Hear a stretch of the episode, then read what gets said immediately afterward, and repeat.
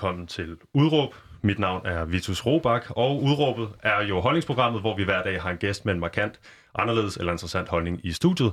Vi giver en gæst en time til at folde sin holdning ud, så vi kan komme godt rundt omkring emnet og alle nuancerne. Dagens gæst er Birgitte Dide. Hun er studerende, hun er aktiv i Global Aktion, og er selvfølgelig også aktiv i den bredere civil ulydighedsbevægelse. Hun har blandt andet været med til at forsøge at lukke kulminer i Tyskland ved at sætte sig på tog, togskinner i en råkold oktober måned. Og så har hun også hældt maling ud over sin nøgne krop på Christiansborg i protest mod, at regeringen ikke sagde nej til nye olieboringer i Nordsøen. Velkommen til, Birgitte. Tak skal du have. Birgitte, vi skal snakke klima i dag, øh, så jeg kunne godt tænke mig at høre dig til at starte med, med dine klimabriller på. Hvad er det så, du har oplevet hen over de sidste to måneder? Der tror jeg, at du tænker på coronakrisen øhm, og den handling, vi har set der. Det gør Så jeg det. har oplevet, at det er muligt at handle. Eller sådan, det er muligt at handle for menneskeliv. Og jeg har oplevet, at vi, det er måske ikke så meget fra politisk side, men også i civilsamfundet, er begyndt at stille nogle spørgsmål, som det ligesom har været mulighed for at stille i den her coronakrise. Ja. Ja. Øhm, og så tænker jeg, nu siger jeg her øh, til at starte med, nøgen inde på Christiansborg, togskinner i Tyskland, øh, alt muligt andet. Hvorfor er det, du som person har valgt at gå så dybt ind i det her med klimaet?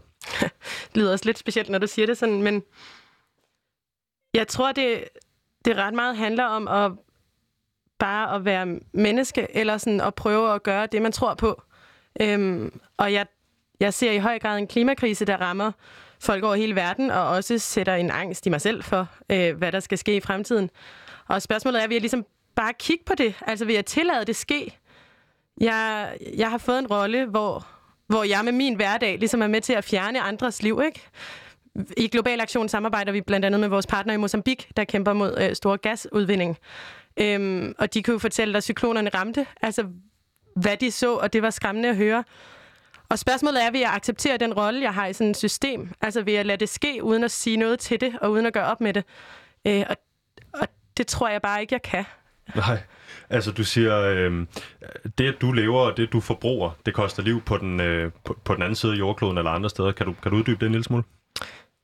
Ja, klimakrisen er jo et eksempel på en uretfærdighed, der også findes på mange andre måder i vores verden, men hvor nogens forbrug stjæler andres liv. Øhm, og det er faktisk så bogstaveligt, som jeg siger det her.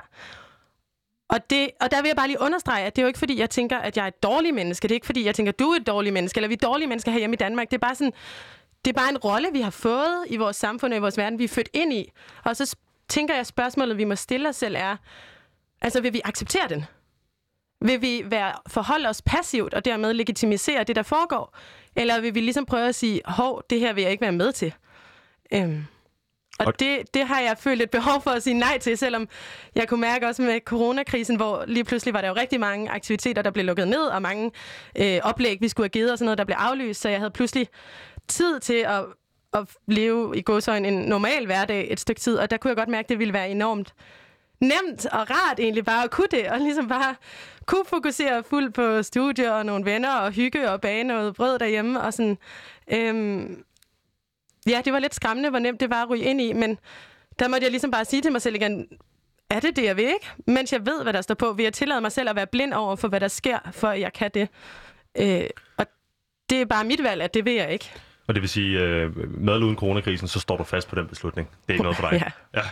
Birgitte, vi skal snakke om klima i dag, og vi skal finde ud af, hvor ondt det egentlig gør på sådan en klimasjæl som dig, og se, hvor hurtigt vi kan reagere på en anden krise, der kommer ud af det blå, øh, og hvor omstændigt det var at lukke samfundet ned, mens klimakrisen altså fortsat raser videre. Så skal vi også snakke lidt om, hvad status er, øh, for at samle dem op, der ikke har beskæftiget sig med klimakrisen, siden de måske så øh, Before the Flood med Leonardo DiCaprio øh, på Netflix i fjor. Øh, og så skal vi selvfølgelig også høre om fremtiden, øh, og hvad der skal til for at imødekomme den her krise. Øh, altså til at starte med, så tænker jeg, at vi skal snakke lidt om det her øh, coronakrise versus klimakrise. Øh, for til alle dem, der sad derude med venner og familie omkring årsskiftet og håbede på, at 2020 vil blive året, hvor vi så alarmberedskaberne træde i kraft og tage handling på krisehåndtering, så kan jeg sige tillykke. Det blev året. Øh, vi kan som nation godt stå sammen om en fælles sag og sætte samfundet og fællesskabet over individet, men problemet er bare, at den krise, det lykkedes at håndtere, var quote-unquote den forkerte krise. Birgitte, hvordan føles det at stå øh, med din krise over hjørne, hjørnet af boldburet som den sidste mand i et globalt spil først anvælger? Jeg synes da ikke, det var en forkert krise at håndtere coronakrisen. Men, men det er da klart, at det udstiller lidt, hvor lidt vi kan håndtere klimakrisen.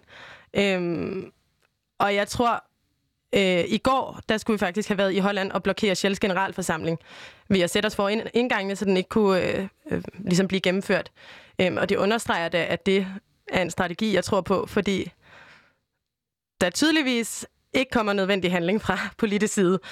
Det er selvfølgelig en medspiller i den her klimakrise, men, men vi bliver simpelthen nødt til at rykke os som civilsamfund. Ja. Okay. Øhm, og hvad tænker du, øhm, jeg var også lidt inde på det her øh, til at starte med, men hvad er, det, hvad er det, vi ligesom har lært af den her coronakrise, hvis vi kigger krisekontekst? Det er, jo, det er jo et kæmpe stort spørgsmål. Jeg tror, noget af det, jeg virkelig vil sige, jeg har bidt mærke i, det er, hvor mange gange vi har sagt, altså det der med, at menneskeliv kommer først, og at vi godt vil handle for menneskeliv. Øhm, og, så, og det er jo bare sådan noget, der får det til at klinge virkelig hult, når man så går ud og fortsætter øh, et samfund, der stjæler liv overalt. Stjæler det overalt i verden, stjæler min fremtid, øh, stjæler de kommende liv. Øh, og så, men jeg synes også, der er en anden vigtig læring, som jeg så håber bider sig lidt mere fast. Og det er det her med at sige, heller et skridt for meget end et skridt for lidt. Og jeg synes også, det var ret sejt, at, at måske også nødvendigt for hende, men at statsministeren gik ud og anerkende, at vi kommer til at lave fejl. For det sker jo sådan, når man handler, at, at der vil være fejl, og der skal ske en ret hurtig handling her. Og jeg tror, det at kunne anerkende det åbner også op for, an, øh, altså for handlingsmuligheden, og så må man jo gå ind i det med åbne øjne. Øhm, ja, så det der med, at heller et skridt for meget, lige nu tager vi jo skri, 10 skridt for lidt i klimakrisen. Og jeg håber at vi kan beholde det slogan og ligesom bare rykke jeg synes jo også, det er lidt sjovt, at regeringen nu, øh, så kan vi tale mere om deres klimaudspil. Det tror jeg måske, vi skal. Det ved jeg ikke. Det tænker jeg, vi skal lidt senere i hvert fald. ja, men jeg ved i hvert fald, de kom ud og sagde det der med, at vi skal mindske antallet af olie- og gasfyr, som er sådan, ja ja, fint nok, lidt, ja, nå, sig hvad man vil. Men der har jeg det bare sådan, hvorfor kunne man ikke have sagt det for, altså sidste år, da man sagde, hey, vi vil være en grøn regering. Eller sådan, hvorfor skulle man bruge et år til at tænke over det? Ikke heller et skridt for meget end et skridt for lidt. Vi ved, der kommer fejl, men det er også en fejl at vente. Ja. Øh, jeg synes, det er sjovt, det her, du siger, heller en fejl for meget, øh, eller et skridt for meget, eller end et skridt øh, for lidt. Hvordan, øh, altså, hvordan tænker du, det kunne udspille sig i en, øh, i en klimakrise-kontekst, at vi går for langt? Er, er der overhovedet noget, der hedder for langt på det her tidspunkt? Altså lige nu er der rigtig meget, der hedder for kort. Øhm, men jeg tror, for eksempel IPCC's fremskrivninger, de er jo baseret på sådan noget... Hvem er IPCC for lytterens skyld? det er FN's klimapanel. Men rigtig, pointen er, at rigtig mange klimafremskrivninger er, er fremskrevet med et, øh, hvad hedder det, usikkerhedsniveau. Altså, vi kan ikke forudsige det præcist, som er rigtig stort, som du ikke vil acceptere, hvis du laver øh, videnskab og skal udgive det i alle de der fancy videnskabsmagasiner, hvor du har sådan en, ah, jeg har glemt ordet, men sådan en usikkerhedsmarken på 5% eller sådan noget. Der er den jo nogle gange 50% i PCC, hvilket betyder, at de også bare går ud og indrømmer sådan, når vi kan meget vel tage fejl på det her. Så derfor, hvis man kun lever op til deres fremskrivninger, så er man allerede en kæmpe stor risiko for at være bagud. Og så vil jeg sige, at den her idé om, kan man gå for langt i klimakrisen, det, det føder lidt ind i en fortælling om, at handling er sådan noget skidt noget, man skal undgå og begrænse så vidt muligt. Men jeg tænker også, at det er en fantastisk mulighed.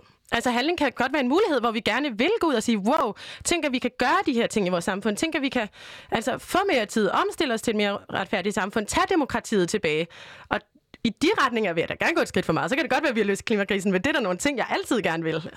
Hvis vi prøver at tage de øh, globale briller på, øh, så kunne et øh, skridt for langt øh, jo godt betyde noget helt andet i øh, den globale syd, end det ville heroppe i øh, de skandinaviske lande. Hvordan tænker du ligesom, hvis vi kigger på, øh, lad os sige, vi tog et skridt for langt, Øh, og lad os sige, at vi stoppede med at, øh, at importere noget som helst fra, øh, fra øh, hvad hedder det, Kina eller andre steder i øh, Sydøstasien, hvor der bliver øh, produceret under nogle rigtig kommelige forhold, både på miljø- og menneskefronten.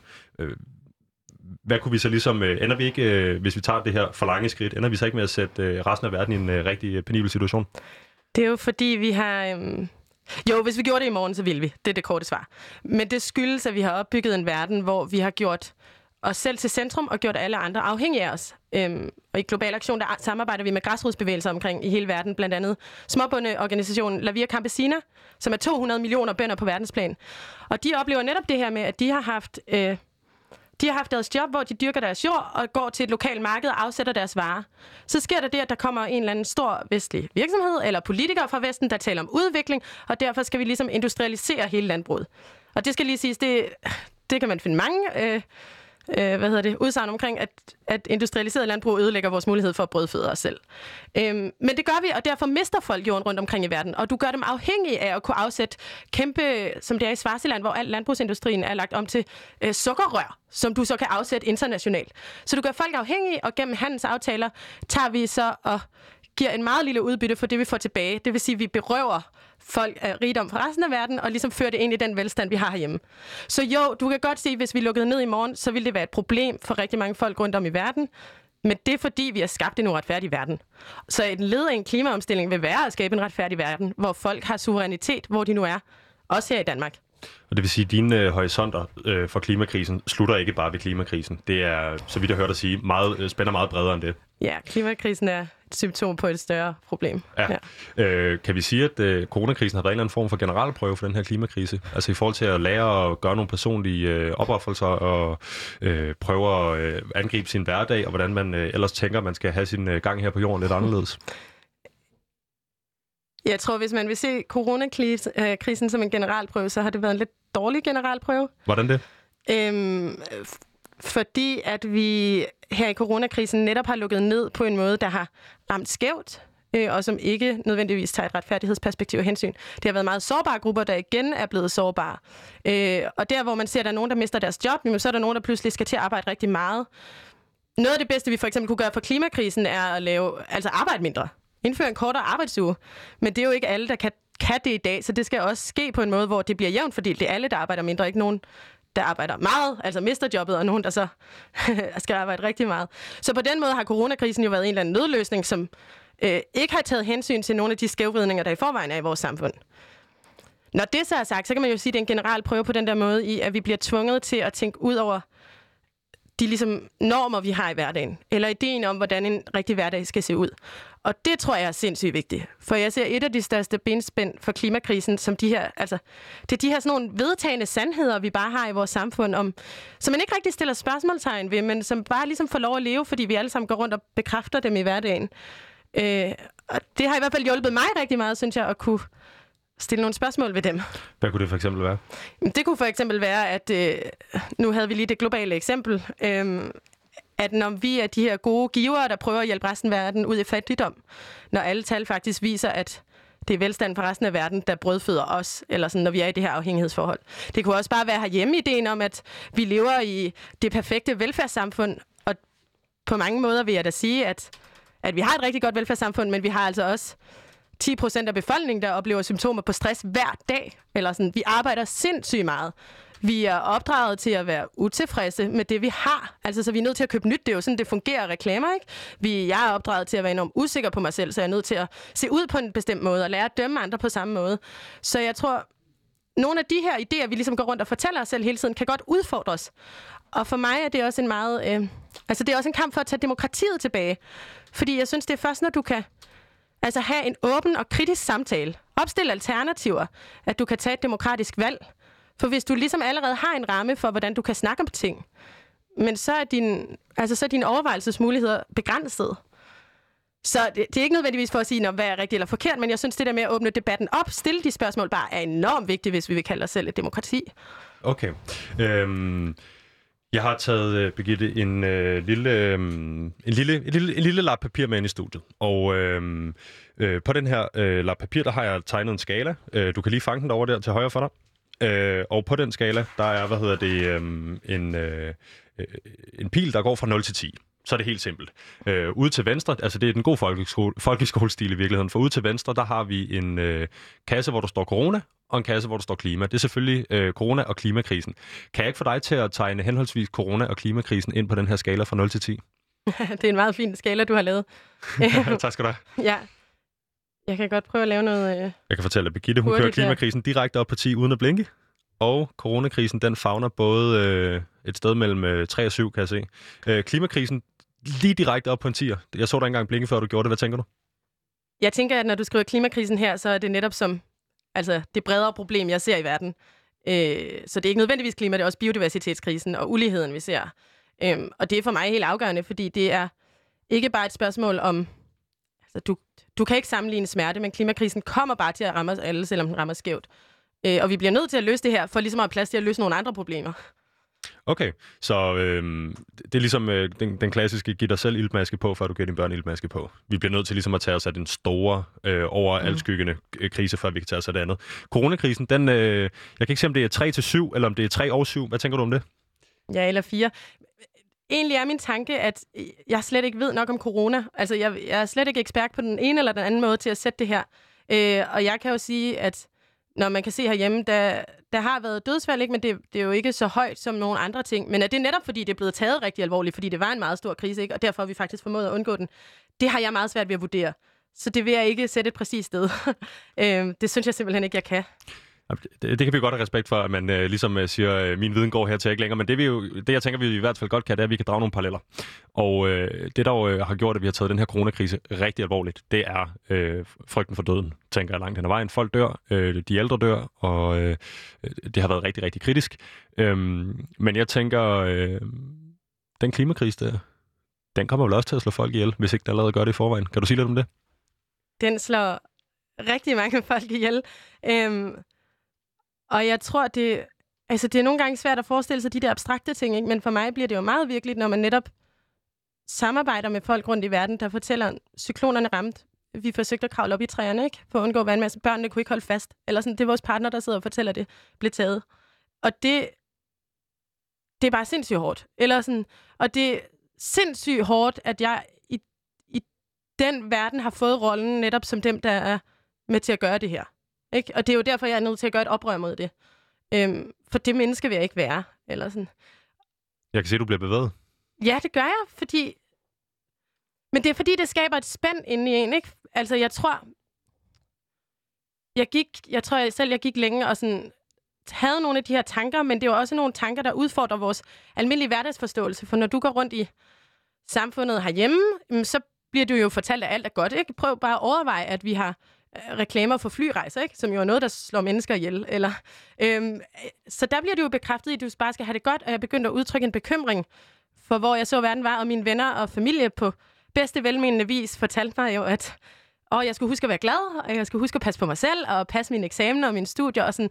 Så, så samfundet har jo en eller anden en eller anden måde at fastholde normaliteten over for dig og sige, at der er ikke noget at bekymre sig om. Så det her med, at du så på den anden side ser de her ting. Og jeg havde en anden oplevelse på udveksling, hvor jeg oplevede at forlade nogle venner i et brændende hus og forsøge at gå hjem og ligesom fortælle folk om det her, og stå og pege og sige, prøv at høre, det er helt absurd, det der foregår. Øhm, men resten af verden ligesom prøver at få mig til at kigge den anden vej og sige, glem det, slet ikke ser det. Og det, det skaber et spænd inde i en, hvor man hele tiden er i tvivl om, men er det mig, der er skør? Eller er det samfundet, der er skørt? Hvor, øh, hvornår begynder det her, altså sådan øh, øh lidt privat for dig, hvis jeg må spørge, hvornår, hvornår er det, den her klimakamp øh, kamp begynder inde i dig?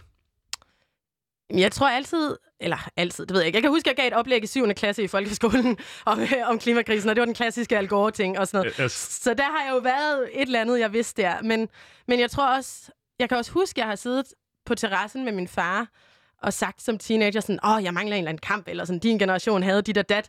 Og så sagt sådan, vi har jo klimakrisen, men det kan jeg alligevel ikke gøre noget ved.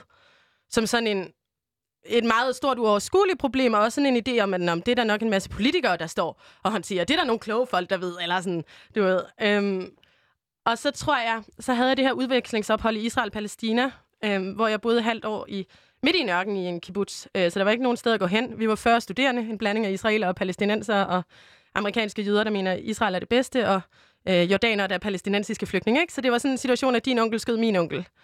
Øhm, og samtidig var vi jo ligesom bare unge, der delte værelser og kaffe og hyggede os og godt kunne grine, eller humor er ret stort i konfliktløsning faktisk. Så, så det var også en fantastisk oplevelse. Men da jeg tog derfra, efterlod jeg nogle venner i forhold, der bare ikke kan passe. Eller sådan, sorry for det her lige bliver lidt længere, men det er lidt en metafor for mig, og det er det, jeg kommer tilbage til, når jeg går ud og laver klimaaktivisme, og nogle gange er rigtig bange, så tænker jeg, hvem jeg gør det for. Øhm, men det, der skete, var, at jeg ligesom så, at når herhjemme, der taler vi om Israel-Palæstina-konflikten som, om, der er godt og skidt på begge sider, og det er der netop nogle kloge folk, der løser, det er et alt for stort problem. Ligesom jeg havde det med klimakrisen. Og jeg kom bare tilbage og var sådan, uanset om vi taler om sikkerhed, om det skal hedde Israel-Palæstina eller sådan noget, det kan godt være en politisk diskussion for min skyld. Der foregår bare nogle ting, altså som handler om en langsom folkelig udrensning, eller, og, og som bare ikke kan passe øh, grundlæggende så, og så kom jeg tilbage og mødte den her fortælling om Israel-Palæstina, hvor jeg var sådan, nå ja, bum bum, det er der nogen, der tager sig af. Hvor jeg var sådan, nej, der er gået rigtig mange år.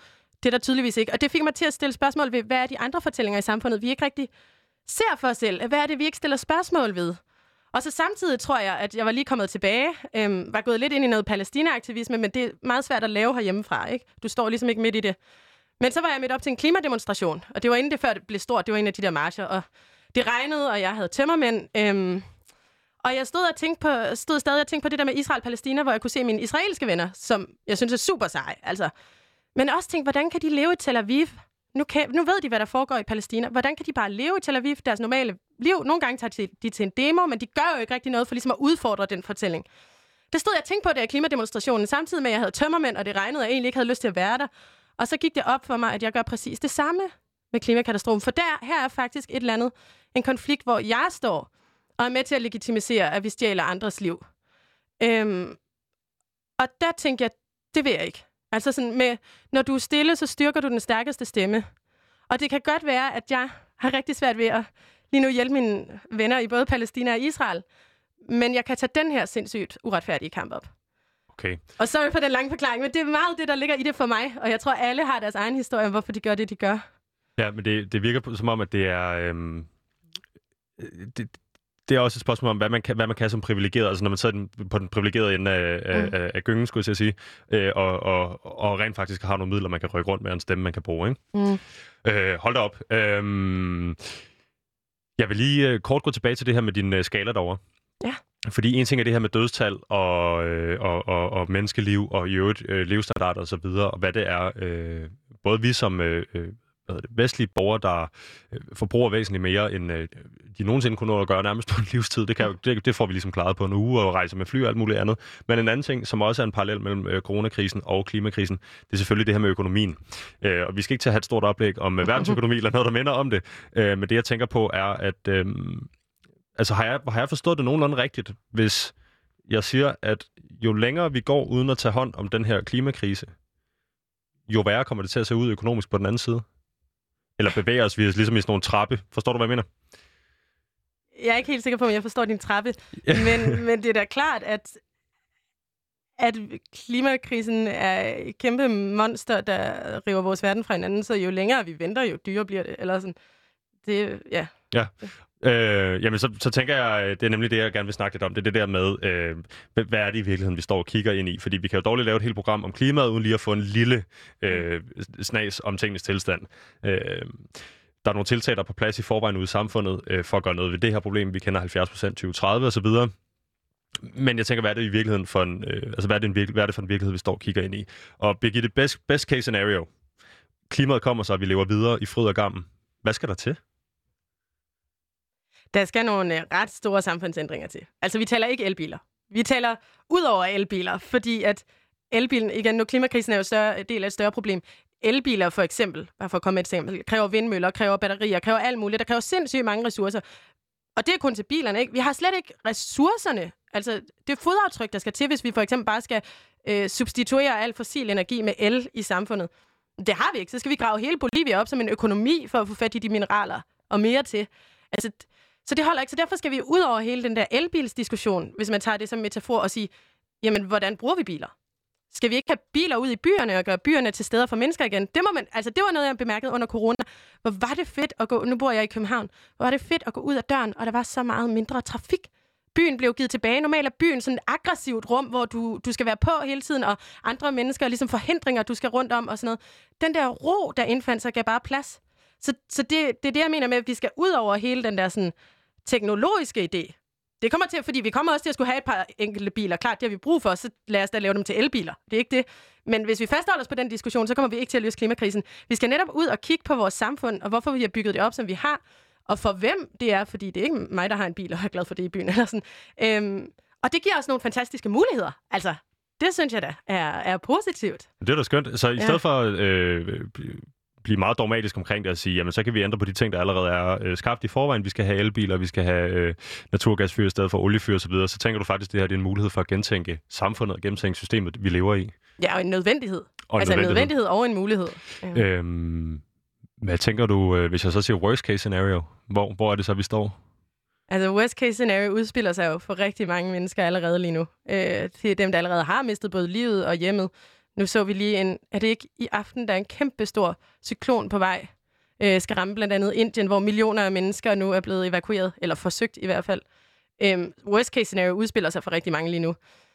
For mig forventer jeg da også, at det kommer.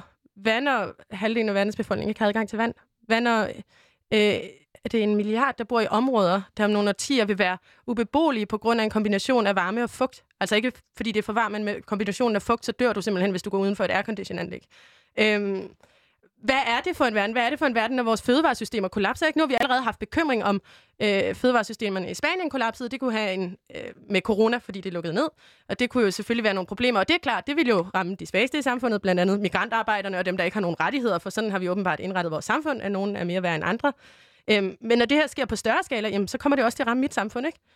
Jeg synes, det er enormt utrygt. Altså, men det er, jo, det er jo sådan, det er jo sådan, det er. Eller nej, jeg ved ikke, hvad jeg skal sige. Det. Jamen, jeg, jeg, jeg hører dig. Jeg tænker, øhm, de, de her øh, ildevarsende øhm, fremtidsblik fra fremtidsanskuelser øh, og en milliard mennesker og alt muligt andet. Øh, øh og så siger du selv, der i øh, hvad hedder det, klimapanelet i FN er 50% usandsynlighed omkring de data. Kan vi stole på det? Altså, hvor kommer de her tal fra? Jeg skal lige være ærlig og sige, jeg kan ikke huske, om det er en tredjedel eller 50 procent. Men hvis folk gerne vil vide det, det så kan de gå ind og kigge. Ja, det kan vi ikke hænge, øh, Pointen er, at der er stor usikkerhed. Øhm, selvfølgelig kan vi stole på nogle data. Altså, jeg tror, at nu lige med FN's klimapanel skal man gøre sig klar over, at det er en kompromisløsning, der i høj grad også er politisk. Det skal godkendes af øh, FN's medlemsstater. Så det, alt det, der står i det, er politisk, og det er kom, kæmpe kompromiser. Alle er enige om, at det er sat for lavt. Men der sidder nogle rigtig skarpe forskere derude rundt omkring, som laver rigtig god forskning, som vi selvfølgelig, skal bruge, altså vidensbaseret. Og så skal vi udbrede vores idé omkring viden, fordi viden er ikke kun noget, der finder sted inde i universiteterne. Det er også noget, der finder ud, sted ude i lokalsamfund. Altså dem, der ved mest om klimaforandringerne, og hvordan vi kan dyrke jorden bæredygtigt lige nu, det er Fribønder Levende Land og La Via Campesina. Fribønder Levende Land er den danske del af La Via Campesina. Organisationen, du omtalte før med 200 ja, millioner medlemmer. Lige præcis. Og mange andre, der arbejder for det, ikke? Så, så ja, jeg kan ikke lige huske, hvor den her kom fra. Men viden findes mange steder. Ja, men vi, vi kommer sådan set et sted fra, hvor vi tænker worst case scenario, og det er jo øh, rigtigt nok, som jeg forstår det, at øh, de her klimaforandringer udspiller sig øh, live lige nu rundt omkring i verden. Øh, det er cykloner, det er forhøjet vandstand, det er hvad hedder det, ekstremt vejr. Jo ikke bare ekstremt koldt eller ekstremt varmt, men i, i, i begge øh, hvad hedder det, retninger. Øh, jeg kunne lave, hvad hedder de, øh, sneengle ude i sneen til jeg var en 15 år eller et eller andet. Det har jeg ikke rigtig kunnet siden. Der har ikke rigtig været en isvinter, en ordentlig isvinter siden 10 eller 12, eller hvornår det var. Øh, så vi kan godt mærke, at det her det er ikke det. Øh, men det bliver bare sådan lidt søgt med de danske briller på at sige, egentlig, øh, altså det er noget med noget, nogle mildere, øh, noget, noget mildere natur, eller hvad hedder det, øh, noget mildere vejr. Øh, men som jeg hørte dig sige, så er den rigtige krise, det er den, der udspiller sig, når klimaflygtningene begynder at komme nordpå, øh, og vi som verdenssamfund skal til at håndtere, at der er rigtig, rigtig mange mennesker, der kommer til at lide enormt meget under det her. Jeg synes ikke, den rigtige krise er, når klimaflygtningen kommer nordpå. Fordi der taler vi ind i et øh, flygtningeperspektiv igen, hvor det ligesom bliver fjenden. Og det forstår jeg simpelthen ikke, fordi det er mennesker ligesom os selv. Jeg tror, der var et... Har du set nogle af de der memes, der var på Facebook lige efter, at hvad alle havde været ude og købe toiletpapir, hvor der stod sådan noget, hvis du lige har været ude og hårdt toiletpapir nu, så må du aldrig mere gøre grin med folk, der flygter fra krig og prøver at beskytte deres børn, ikke? Altså, nu har du lige mærket en lille snært af den der. De, hvis der kommer, jo, der kommer flygtningestrømme, fordi vi fucker det helt op nu, så er det os, der bærer ansvaret. Og, jeg kan, og der foregår lige nu en kæmpe bevægelse, hvor man gør andre mennesker til problemet. Det kan simpelthen ikke passe. Eller sådan, det, der må vi kunne kigge os selv i øjnene. Altså, jeg synes, det kommer ned til, hvad vil det sige at være menneske, og hvilke værdier har man? Og vi bryster os af at være et samfund, der gerne vil se os selv som nogle, det ved jeg ikke, altså gode, grøn, altså mennesker, der passer på deres medmennesker, ikke? Eller sådan, det er jo et kæmpe hyggeleri. Vi kan ikke engang nu tage, vi kan hente alle vores, i coronakrisen kan vi hente alle vores, øh, øh, hvad hedder alle dem der, der sejlede rundt med krydstogtskib, fordi de havde pengene til det, så fair nok, det kan vi så diskutere, ikke? Dem kan vi godt hente hjem, hente hjem, alle de fine hvide mennesker, men vi kan ikke hjælpe de danske børn, der sidder i holdlejren lige nu, og er udsat for helt frygtelige vilkår det, det er simpelthen, og det igen, klimakrisen er også et spørgsmål om en racismekrise lige nu. Altså, det er jo dybt racistisk, at når der kommer en coronakrise, så kan vi pludselig hjælpe alle, og vi lukker Danmark ned og sådan noget. Men når vi har en klimakrise, der så rammer nogen, der måske har en anden hudfarve, eller har et andet pas, eller hvad ved jeg, så trækker vi lidt på skulderen, og så venter vi et år med at sige, at måske skal vi ikke have så mange olie- og gasfyr, eller sådan. Så det er simpelthen Ja, det er noget, vi bliver nødt til at tage op, og nu ved jeg godt, at du stiller jo bare nogle spørgsmål. Men sådan et spørgsmål om, når krisen kommer, når flygtningestrømmene kommer, er bare med til at styrke den racistiske fortælling. Jeg, jeg forstår det. Jeg tænker på, at du nævner selv, øh, at når det rammer dit samfund, så jeg tænker, hvad er det så? Altså, hvor- hvornår er det, det rammer dit samfund? Øh, så med, hvis vi prøver mm. at øh, tage verdensborgeren Birgitte og øh, bede hende om at træde et par skridt tilbage og sige, danske Birgitte, hvornår er det, det rammer hende? Det tror jeg er meget svært at sige, fordi der går jo nogle... Øh, eller, det ved jeg ikke. Vi har det jo allerede nu, kan man sige, med storme, med tørke, med for våd sommer, for kold, whatever. Øhm, men hvor det virkelig kommer ind og rammer mig, det ved jeg simpelthen ikke. Altså, om det bliver fødevaresystemet, der kollapser, om det bliver øh, generel ustabilitet i samfundet, der skaber kæmpe kaos. Øh, det kan jeg simpelthen ikke sige. Øhm, så, så meget professor er jeg ikke. Nej. Øhm, men det... Nej. Men du vil godt lige give mig et den lille rap over nallerne for at spille ind i den Ja. øh, semiracistiske narrativ om, at øh, det er problemet først kommer til Danmark, når, når mennesker af anden hudfarve med andre pas kommer til Danmark. Det har jeg i hvert fald hørt. Det tager jeg med. Mhm. Øh, Birgitte, noget andet, vi har lært under den her krise, det er, øh, det er, hvor nemt det kan være at gøre folk øh, enormt glade øh, på klimaets vegne, øh, uden at skulle øh, bruge særlig meget energi på det. Jeg tænker på øh, historien om fisk i Venedig. Til at starte med var det delfiner, det tror jeg ikke, der var i virkeligheden. Blå skyer i Shanghai, skildpadder, der lægger æg på stranden i Bali, osv. osv. Øh, har corona måske gjort mere for klimaet end øh, diverse organisationer og, og alt muligt indtil videre, eller er det bare et godt eksempel på midlertidig øh, øh, afstressning fra en klode, der virkelig har brug for det? Jeg tror, det kommer an på, hvor vi tager coronakrisen hen, og hvad vi bruger de erfaringer til, vi har herfra. Øhm. Lige nu ser det ud, som om vi er på vej tilbage til business as usual. Øh, det kan man også se på, hvilke stemmer, der bliver inddraget i debatten, når, når politikerne skal lave politik. Øhm. Ja, yes, så det kan vi først... Altså, det, det er jo svært at sige det der med, hvad gør hvad, ikke? Og hvad er rigtigt at gøre i en situation, fordi historien bliver først skrevet i det, der lige nu er fremtid. Og sådan tror jeg da tit, jeg selv går ud og har det, at man må jo prøve at handle, som man kan, ikke? Og så bliver det dømt senere hen. Og jeg tror også, jeg selv bliver klogere senere hen. Men det skal jo ikke forhindre handling nu. Altså, man må gøre det bedste, man kan med åbne øjne og refleksion. Øhm, jeg tænker på, at nu har vi set, der kommer en rapport ud i, i, går, der siger, at der i starten af april måned under lockdown på global plan er øh, sket en CO2-udslipsreduktion på 17 procent. Det er 99 lande, der deltager i undersøgelsen, og du og jeg snakkede om, inden vi gik i luften, hvorvidt vi kan stole på det. Men det er det, det, det, den her øh, forskning siger. 17 procent. øhm, møder du stadigvæk folk ude i, øh, når du er til demonstration og laver aktivisme, der ikke tror på, at det her er rigtigt? Og er det her måske øh, øh, den sidste, det sidste søm i kisten? Øh, hvilket ikke er rigtigt. at, at klimakrisen ikke eksisterer. Det hører vi jo stadigvæk masser om de her deniers. Øh, Jeg ved også godt, der er folk derude, der tror, at jorden er flad, men øh, jeg ser det i hvert fald helt vildt meget. Altså, det er helt vildt overrepræsenteret på internettet. Det kan godt være, det er bare min Facebook-side.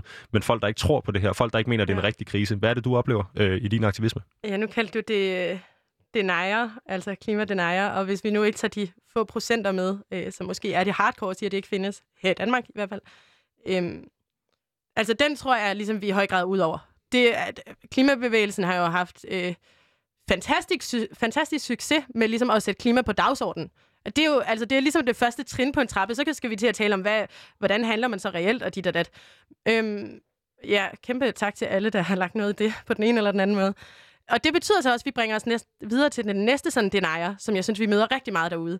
Øhm, og det er det her med, det er sådan mere indirekte, hvor man siger, nå ja, der er noget, der hedder klima, men det er jo ikke så vigtigt, og det løser vi med en elbil, og alt skal nok blive godt. Eller sådan.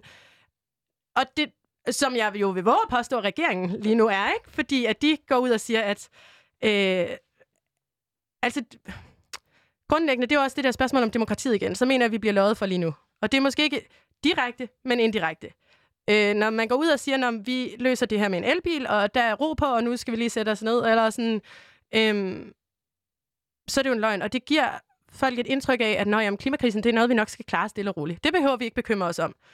Og der vil jeg jo faktisk sige, hvis du bilder folk ind, at de kan redde deres børns fremtid med en elbil, jamen så fratager du det med et demokratisk valg, ikke? Du, hvis du skal handle, så bliver du nødt til at tale om sandheden, og så kan vi tale om, hvad sandhed er. Men du, ja. Sorry, nu væver jeg mig ud i noget. Du må Jamen- hellere gå videre. Jamen, det var sådan set bare et oplæg til en lille ting, jeg har taget med til dig. Ja. Øh, det lille greb, vi har i programmet, der hedder Din egen værste fjende. Mm. Øh, jeg tænker, at der er jo... Øh, altså, jeg, jeg skal ikke stå og, og, spille ind i... Øh, jeg skal ikke have flere rapper over nallerne. Jeg skal ikke stå og spille ind i en dagsorden, der siger, at der er noget at diskutere her. Øh, men det vi øh, nogle gange øh, øh, sådan kan have godt af, det er at, at, at beskue øh, vores egne, øh, i de tilfælde ret stærke og følelses... Øh, det vil jeg udladet med ret stærke holdninger. Øhm, øhm, prøve, prøve at beskue dem fra øh, den anden side af spektret. Øh, så jeg tænkte på, om jeg kunne få dig til at finde din indre djæveladvokat frem, Jo. og så prøve at give mig, er der nogle modargumenter til din sag? Altså, det er da klart. Øhm, I den måde, at hvis du laver en klimahandling, der for eksempel hedder øhm, sindssygt høje CO2-skatter, men uden at sørge for en omfordeling, så vil det jo ramme øh, rigtig mange, som måske ikke har den store økonomiske pondus. Øhm, du kan også sige, hvis man bare laver en generel CO2-skat på øh, biler eller benzin, ikke kørsel, jamen så lige stiller du øh, kørsel for dem, der bor langt ude på landet og er afhængige af deres bil for at kunne pendle, til kørsel i en kæmpe BMW inde i byen, hvor der er rigtig god offentlig transport. Og det er jo noget, der vil jeg da godt kunne forstå, hvis det var sådan, man gik ud og så klimakampen. De rammer sindssygt skævt. Nu har vi jo lige haft et udspil fra regeringen, jeg ved ikke, om det var i går eller hvad det var, om vi skal sortere 10 forskellige slags skrald. Mhm.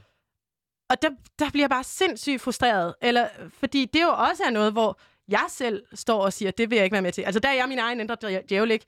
Jo. Fordi der ligger du klimahandling over som en byrde på den enkelte, i stedet for at gå efter problemet. Dem, der har magt, dem, dem der fastholder os i det her. Ja. At, og så, så derfor kan jeg godt se, at du kan lave en klimakamp, der er super uretfærdig, og super altså, dum, eller sådan. Og det argument kan jeg virkelig godt se. Men lad os så, øh, lad os så snakke lidt om det så, fordi øh, her for godt og vel 25 minutter siden, der kom regeringen, regeringen med deres nye klimaplan. Øh, det vi ved, inden vi går i studiet, det er de to udspil, der kom i går. Øh, det ene udspil, som du nævner tidligt i programmet, det er, øh, vi skal til at sortere bedre. På nuværende tidspunkt sorterer vi imellem 3 og 8 skraldespande på øh, kommunalplan rundt omkring i Danmark. Det skal være 10. Øh, det er den ene, øh, det ene udspil øh, fra den her plan. Det andet udspil er lige netop det, du nævner nu her med oliefyrene. Der er stadigvæk 80.000 oliefyr i Danmark. De skal sammen udskiftes. Øh, og så øh, jeg kunne læse mig til det udspil, øh, så handler det også om at, at, at støtte op omkring, lidt ligesom øh, at få renoveret lejligheder i København for 20 år siden. Øh, det er noget, vi skal have gjort, men det virker ikke på mig, som om der i det udspil står, øh, vi øh, har specielt travlt med det. Øh, 80.000 oliefyr skal udskiftes. Øh, på den anden side, så skal vi være bedre til at sortere skrald. Øh, er det nok for dig, Birgitte? Ja, det tror jeg godt, du kender svaret på. øh, nej. Nej, øh, altså, jeg, jeg kan mærke det lidt på dig, må jeg sige. Altså, er det noget, gør det dig sur? Er det, øh, Altså, man kan sige, en ting er at komme med et udspil, der ikke er godt nok. Det gør det mig sur. Den vil jeg gerne lige toppe om lidt. Jeg har lige en anden point først. Ja, du. Øhm, ja, en ting er at komme med et udspil, der ligesom ikke er nok. Noget andet er, jeg synes med de her udspil, og netop det der med, at man har ventet så lang tid, nu talte vi lige med det her, kan man kalde det second generation denier, der siger, nå ja, vi løser klimakrisen ved at sortere 10 forskellige slags skrald. Altså, der fastholder du bare en fortælling, der faktisk står i vejen for klimahandling. Nu vil jeg gerne indrømme, at jeg har ikke læst, hvad, hvis der har været en pressemeddelelse og sådan noget. Det kan jo godt være, at regeringen er gået ud og sagt, vi ved godt, at vi skal ændre vores økonomiske system, og bum, bum, bum, men lige nu er det her, hvad vi kan gøre. På den måde kunne man undgå at tage ind i en fortælling. Jeg har en mistanke om, det er ikke det, de har gjort. Jeg tror, de har gået ud og kaldt det her ambitiøst. Og det fastholder fortællingen, der hindrer øh, klimaforandring. Så synes jeg, det andet problematiske i, udover at det bare ikke er nok, det er netop, at du gør det til en fortælling om det individuelle problem. Nå, men nu skal vi til at samle, øh, sortere de her 10 slags skrald, eller sådan, og dermed skjuler du jo, hvor problemet ligger. Altså, og du går slet ikke ind i den der demokratiske diskussion, hvem er det faktisk, der styrer, hvordan vores fremtid skal se ud. Øhm, gør det mig sur? Jeg tror, jeg har meget svært ved at beskrive mine følelser. Nogle gange er det bare sådan en tom håbløshed, andre gange er det bare sådan kæmpe frustration, andre gange er det bare sådan en... Hvad, hvad ville du føle, hvis du så i skolegården den, kæmpe, den der store, seje bande stå og tæve de små? De små ligger til blods, eller sådan... Og rektor står og kigger på og siger, nå ja, det er måske ikke helt efter reglerne, men nu tager jeg lige et år på at lave en eller anden plan, og så siger jeg, nej, I må kun gøre det med højre hånd. Eller sådan, vil, vil det gøre dig sur? Altså, hvad vil du føle? Jeg tror, jeg vil blive enormt sur, men jeg skal fortælle dig, hvad rektor han står og siger her, for jeg har faktisk fundet det frem. Det er seks hovedpointer, den nye klimaplan ja. Består af. Øhm, og det bliver svært at gå for alvor i dyb med det nu, men vi kan lige tage det på overfladen. Øh, nummer et er en ny epoke med nye energiøer. Det er noget med, øh, øh, hvad hedder det, øh, havvind og... Øh, hvad hedder det, øh, det der hedder øh, havvindsressourcer. Øh, noget andet er fremtidens grønne teknologier, grønne brændstoffer og CO2-fangst. Så er punkt 3, effektiv brug af energien og renoveringer. Øh, punkt 4 er grøn varme til danskerne. Punkt 5 er omstilling og samarbejde med erhvervslivet. Og øh, punkt 6 er grøn affaldssektor og mere genanvendelse. Når du lige hører de her seks punkter, er der så noget, du tænker, øh, det mangler vi lidt, det her? Hvad, jeg undrer mig tit over det der... Ja, vi kan tage mange punkter, altså ting i det her. Det De siger, altså, de siger på nummer et, ny epoke med energiøer. er, er, er, det, er energiøs-epoken nok for dig? Men det er jo lidt tilbage til sådan... Jeg synes, at det er fedt jeg kan ikke vurdere energiøer, øh, om det er ressourcemæssigt. Øh, jeg ved simpelthen ikke nok teknisk om det. Jeg synes, at det er fedt, at vi satser på vedvarende energi, men det er tilbage til elbilen. Hvis vi tror, det handler om at substituere alle vores fossilbiler med elbiler, så har vi misset pointen, ikke? Så jeg ser jo slet ikke et opgør i det, du står og fortæller mig der. Øhm, så vil jeg også sige det der med sådan, hvad var det? Samar- samarbejde med dansk erhverv, eller hvad? De- De kalder den... Øh, ja, nu fik jeg den lige lukket ned her. De kalder den øh, rips, omstilling af og samarbejde med erhvervslivet. Det er sjovt, at vi har en idé om, at erhvervslivet skal drive den her omstilling. Klart, er en medspiller, men hvorfor er det dem, der skal have serveretten? Det er da både udemokratisk, og så er det bare ulogisk. Øh, det er kan- ligesom at gå ud og sige, men nu spørger vi svinebønderne om, øh, hvordan vi kan gøre svin grønne, eller vi spørger Danish Crown eller Landbrug og Fødevare, eller sådan, jo jo, svin kan godt gøres lidt grønne. Men spørgsmålet er måske i virkeligheden om, skal vi have svin i Danmark, ikke? Igen elbilen, eller sådan, hvorfor samarbejder du med Dansk Erhvervsliv om omstillingen? Mm-hmm. Hvorfor tager du ikke udgangspunkt i civilsamfundet? Altså, jeg tror, jeg tror bare ikke, det handler jo ikke om, at der er onde virksomheder. Jeg synes bare, man er naiv, når man tror, at virksomheder står for en eller anden samfundsinteresse. Virksomheder skal skabe profit. Og det, det kan jeg godt forstå og respektere, men så skal vi da lade være med at spørge dem om, hvordan vores samfund skal se ud. Så skal vi inddrage dem, når vi gerne vil have noget viden eller høre deres syn. Men gå derud og samarbejde med civilsamfundsorganisationerne, med alle dem, der står faktisk og har løsningerne. Med, gå ud og spørg regenerativt jordbrug, fribønder og levende land, hvis vi holder os til landbruget. Gå ud og spørge dem, der, der kigger på transport. Gå ud og spørg, ikke? Du får ikke svaret hos dem, der er problemet. Jeg øh, kan læse højt for dig her, Birgitte, fra øh, Ja. det punkt, der hedder Grøn omstilling af industrien og samarbejde med erhvervslivet. Der står øh, konkret, at der skal afsættes en pulje på 900 millioner fra 20 til 24, og det har noget at gøre med elektrificering og energieffektivisering i industrien. Det lyder som det, du kalder, øh, eller, så det, det jeg som øh, tolker som værende en slags øh, plaster på såret løsning. Øh, der står nede i punkt nedenunder her, det kan være, det er noget for dig. Der vil fremadrettet være behov for helt nye løsninger. Derfor vil regeringen også indgå i et tæt samarbejde med Klimapartnerskabet for den finansielle sektor for at kortlægge mulighederne for at mobilisere private investeringer til den grønne omstilling på nye måder, men der er altså ikke sat noget beløb af, og der er ikke sat nogen tidsramme for det her. Kunne du måske have savnet det? Ja, nu skal jeg lige forstå det her. Det handler om den der idé om, at vi teknologisk kan arbejde os ud af klimakrisen. Det kunne du godt ligne, ja. Ja, og det må man sige, det var måske en idé, vi kunne have hævet op for 50 år siden, da man godt kendte til det her problem, og så kiggede på et par årtier efter og sagt, nå nej, det skete ikke, fordi vi forurener faktisk mere. Nu står vi et sted, hvor det bare ikke giver mening at tale om. Altså, det er en helt anden omstilling, der skal til. Teknologi kommer ikke til at redde os. Når det så er sagt, det lyder meget hårdt. Selvfølgelig skal teknologi være en del af det. Altså, det bliver hurtigt sådan en, en sort-hvid lejr, enten eller, ikke? Jo, jo, jo, igen, for vi skal have et par vindmøller. Vi kan, ikke, vi kan ikke substituere al energi med vindmøller, fordi de sætter en enorm ressourceaftryk, når vi laver dem. Så vi skal først og fremmest bruge mindre energi. Men den mængde energi, vi kommer til at bruge i samfundet, der skal vi da have nogle mega effektive vindmøller. Så det er ikke for at skrive øh, erhvervsliv eller inno- innovation ud af det her. Det er bare for at sige, at det skal ikke være udgangspunktet. Udgangspunktet må være at diskutere, hvordan laver vi samfundsstrukturen bæredygtig. Jeg synes også, da Klimarådet kom ud med deres anbefalinger, og jeg er ellers fan af, at der faktisk kommer nogen ud og siger, hey, det her, det skal ske, ikke? Jo. Men alting handler jo om teknologiske løsninger, ikke? Man går ind og kigger på det økonomiske eller teknologiske. Man går ikke ind og diskuterer samfundet. Det, og det synes jeg må være den grundlæggende diskussion, hvor vi får en demokratisk debat. Ja, øh, det var lidt om den der, øh, det konkrete om, øh, om, om klimaplanen. Jeg kunne godt tænke mig at spørge helt simpelt. Øh, hvor langt vil du være villig til at gå, hvis det kun var øh, Birgitte Dide, der ligesom var, øh, hvad skal vi kalde det, diktator i, øh, for verden, så at sige? Hvor lang, jeg tror da ikke, at være villig til at gå, det giver igen en idé om, at det er en masse tab, vi skal ud i. Jeg tror da også, hvor langt, altså, hvilke muligheder ser jeg ikke? Altså, jeg vil da, det ved jeg ikke. Ej, der er mange ting, vi kunne diskutere nu, vil jeg gerne ville. Men jeg ville da starte samfundsdebatten ja. om, hvad der skulle ske. Og jeg ville grundlæggende omlægge vores samfund, og jeg tror virkelig, det vil give os nogle fantastiske muligheder. Øhm, ja, vi, altså igen, hvad? Stress, kæmpe folkesygdom. Øh, størstedelen af danskerne siger, at de savner fællesskaber. Ikke? Vi lever på en måde, der ud- ødelægger vores natur og vores grundvand og vores klima. Vi ødelægger os selv, vi ødelægger vores børns fremtid. Ikke? Jeg synes, der er så meget at vinde som samfund. Og det er ikke for at skrive fra, at der ikke også er rigtig mange ting, der er gode, eller sådan. Men jeg synes, der er mange ting, vi godt kunne tage op til genovervejelse også. Ja, jeg hører dig. Jeg, øh, vi har lavet en, øh, jeg har ligesom forberedt en lille ting her. Det er nemlig... Det virker i hvert fald på, øh, på mig som om, at du vil være klar på, og, øh, og nu skal jeg vælge min ord med omhus, så jeg får drab over nallerne igen, men du vil, du vil gå langt, og du vil tage øh, det her som en, en måde at se mulighederne øh, i fremtiden på, i stedet for at sige, øh, eller tale om, at vi skulle ofre en masse. Øh, grunden til, at jeg godt tør stille det spørgsmål, er jo fordi, at det er jo din holdning øh, øh, her i studiet i dag. Øh, sikkert også, når du forlader studiet igen. Men øh, dansken ude på gaden øh, kan måske se det på en lidt anden måde, og derfor har vi sendt vores øh, øh reporter Linda Nygaard på gaden øh, for at spørge øh, helt almindelige danskere, øh, om de vil være klar til at ofre. Og her har jeg sat en lille øh, bås. Den bås, jeg har sat i, er øh, nyt, ny, øh, nyt tøj, nye sko og flyrejser i 10 år. Så kan vi mm. snakke om bagefter, om det er helt reelt en klimaløsning, men det er for at prøve ja, ja. at sætte det i, øh, lidt i relief. Det kommer her. Vil du være villig til at øh, ikke købe tøj og sko og øh, flyve øh, på rejser i de næste 10 år for at redde klimaet? Altså, jeg vil sige, øh, rejser, det, det, det er nok svært, men altså, hvis det hjælper klimaet, så vil jeg ikke have noget imod at køre eller tage toget for den sags skyld. Tøj og sko, det køber jeg ikke så meget af i forvejen, så det tror jeg heller ikke vil blive noget problem. Så skulle det være genbrug, hvis det endelig var. Hvis man... De næste 10 år? Øh, måske ikke stoppe med det, men øh, jeg gør det ikke så meget i forvejen, så ja. Absolut.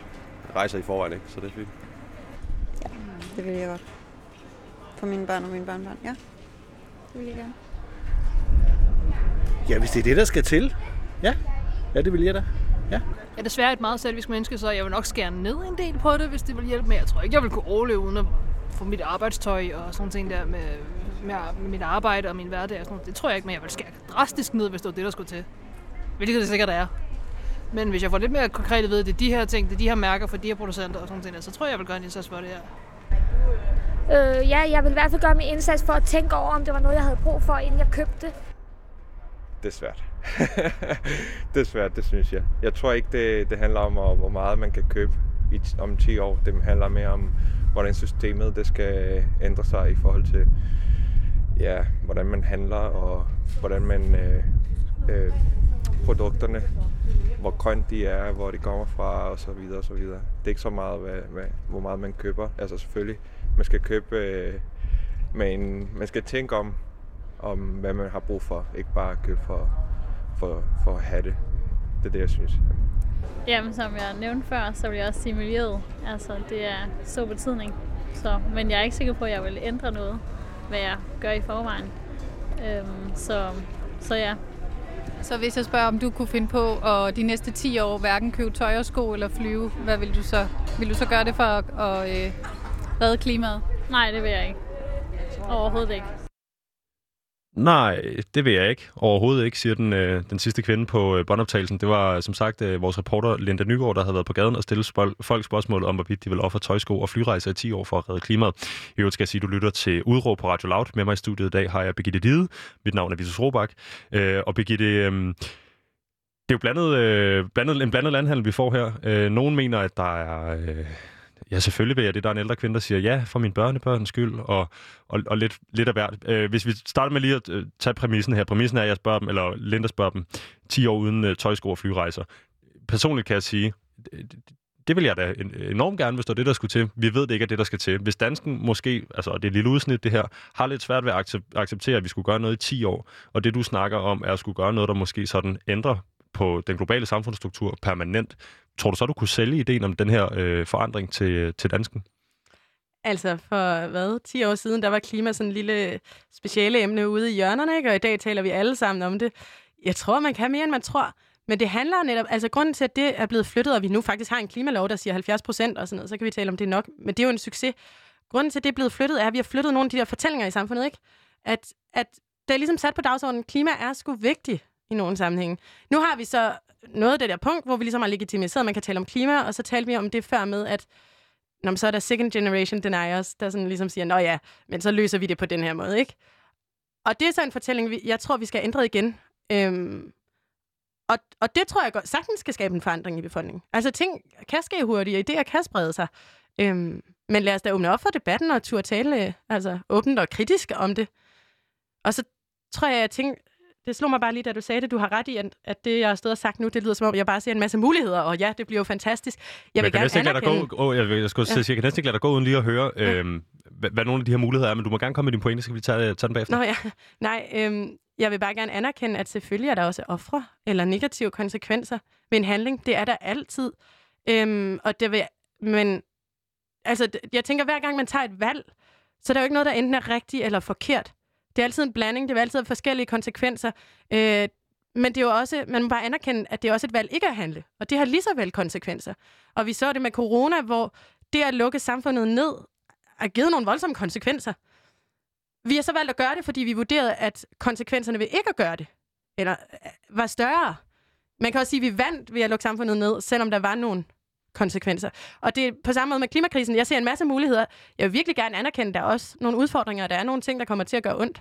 Øhm, men man må bare ikke tro, at det at bevare status quo ikke er at have et valg. Og det er jo så det, jeg tænker, jeg kan ikke, jeg kan ikke lade dig gå uden at, stille det spørgsmål. øhm, og det skal selvfølgelig sige, som jeg hørte dig øh, i, i løbet af den her, i det her interview, øh, vi kommer ikke til at kunne tage den her klimakrise øh, isoleret. Mm. Det, der, er en, der er en masse ting, der spiller ind, og det er blandt andet nogle, nogle, øh, nogle samfundsstrukturer, der skal ændres. Men er det også et spørgsmål om ligesom at få øh, fordelt verdens goder anderledes? Ja, det er det i høj grad. Øhm, igen, nu taler vi om fortællingerne i samfundet. Fortællingerne i samfundet er jo, at vi havde en afkolonialisering, hvor vi trak os ud, og så var alt godt. Øh, og nu er vi så de glade giver til alle de stakkelsfattige mennesker rundt om på jorden. Fortællingen er bare en anden. Der foregik et kæmpe røveri for øh, nogle hundrede år siden under hele kolonialismen, og det er et røveri, der selvom det har fået andre ord, stadig fortsætter. Og nu vil jeg ikke gå ned i en lang teknisk diskussion af det. Det kan vi tage på et andet tidspunkt. Øhm, men derfor er der en kæmpe gæld også til resten af verden. Og når jeg, jeg vil jo gå ud og sige, at vi skal ikke vækste i Danmark, vi skal derimod det modsatte, og det er nogle muligheder. Det er klart, at der er stadig nogle verdener, andre steder i verden, øh, der skal have mulighed for at vækste. Øhm, så det handler da om at fordele ressourcerne anderledes, og jeg tror, altså igen, jeg synes, det kommer ned til at spørge sig selv, hvad er vi som mennesker? Hvad er det for nogle værdier, vi gerne vil have som mennesker? Og der har vi jo typisk sådan en mennesker lige, ikke? Mennesker, altså vi passer på vores medmennesker. Så er spørgsmålet, vil vi leve op til de værdier, eller skal det bare være noget, vi går og siger til hinanden, og så ligesom har det godt med det, og kan klappe os selv på skulderen? Øhm, jo, der, der skal ske en omfordeling. Der er en kæmpe gæld i forhold til store dele af verden. Og er det en øh, gæld, der udelukkende går fra øh, mennesker med hvid hud i uh, den globale nord uh, mod uh, den brune hud i syden? Jeg tror efterhånden, vi lever i en verden, hvor hudfarve ikke er sådan, er så geografisk uh, forbundet, selvom jeg godt ved, at jeg bragte den lidt ind selv tidligere. Det er kun derfor, jeg så nævnte det. så, øh, hvor der handles, der fejles. Nå, men øh, altså, der går i hvert fald nogle store flows, men jeg synes, man kan også se det på et andet niveau. Nu ser vi det ligesom på et statsniveau. Man kan også se det internt i samfundet og sige, øh, der er også nogle mennesker i Danmark eller andre steder i verden, der er akkumuleret rigtig meget rigdom. Og det er noget rigdom, så kan man gå ind i forskellige teorier igen, der ligesom er taget fra andre menneskers arbejde, eller er taget ved at udvinde ressourcer osv. 8 mennesker i verden, 28, lidt usikker, ejer lige så meget som halvdelen af verdens befolkning. Og så kan man spørge sig selv, hvordan... Det er igen en fortælling i samfundet, ikke? Nå, men det, det er meget naturligt. Det er fordi, de har gjort det godt, de har arbejdet hårdt, de har stresset positioner, så er det okay at eje rigtig meget. Men hvis jeg kigger ud, og det må coronakrisen, der er understreget, for eksempel sygeplejersker, arbejder sindssygt hårdt, har et sindssygt stort ansvar, ikke sindssygt stressende arbejde. Hvis vi gerne vil værdisætte arbejde, så må de arbejde, altså det arbejde må være det samme. Så hvorfor er der den kæmpe store ulighed? Så derfor er der også en gæld at tilbagebetale i samfundet. Eller gæld, jeg ved det ikke, men vi skal i hvert fald omprioritere værdien i samfunet. Men tror du ikke lige netop de her øh, 8, 28, 38, eller, altså, der er så meget skævvridning, at det, ja, tallene er stort set ligegyldigt. Tal, man Præcis, på. det er også ja. 99 procent af alt det her andet. Er det ikke dem, der bliver sværest at få mere ombord på, øh, altså i din fremtid? Jo, men er det ikke også mærkeligt, at vi skal lytte til otte mennesker mod, hvad, 7 milliarder? Øhm, og så sige, om de, deres, de otte mennesker, deres stemme vejer mest? Det tænker jeg da... Øh, jeg, jeg, jeg, jeg tør da godt sige ja, øh, men jeg tænker også, at det er sådan på den realistiske klinge, at det er, det er de her mennesker, du skal bokse med. Det er de her mennesker, der kommer til at sige, at jeg har akkumuleret al den her øh, hvad hedder det, rigdom for mig selv. Den går jeg ikke af med, før jeg er død. Det kan de da godt sige, men så handler det da om, at vi andre siger, Nå, men altså, vi arbejder da alle sammen hårdt, og den rigdom kommer fra et fælles gode.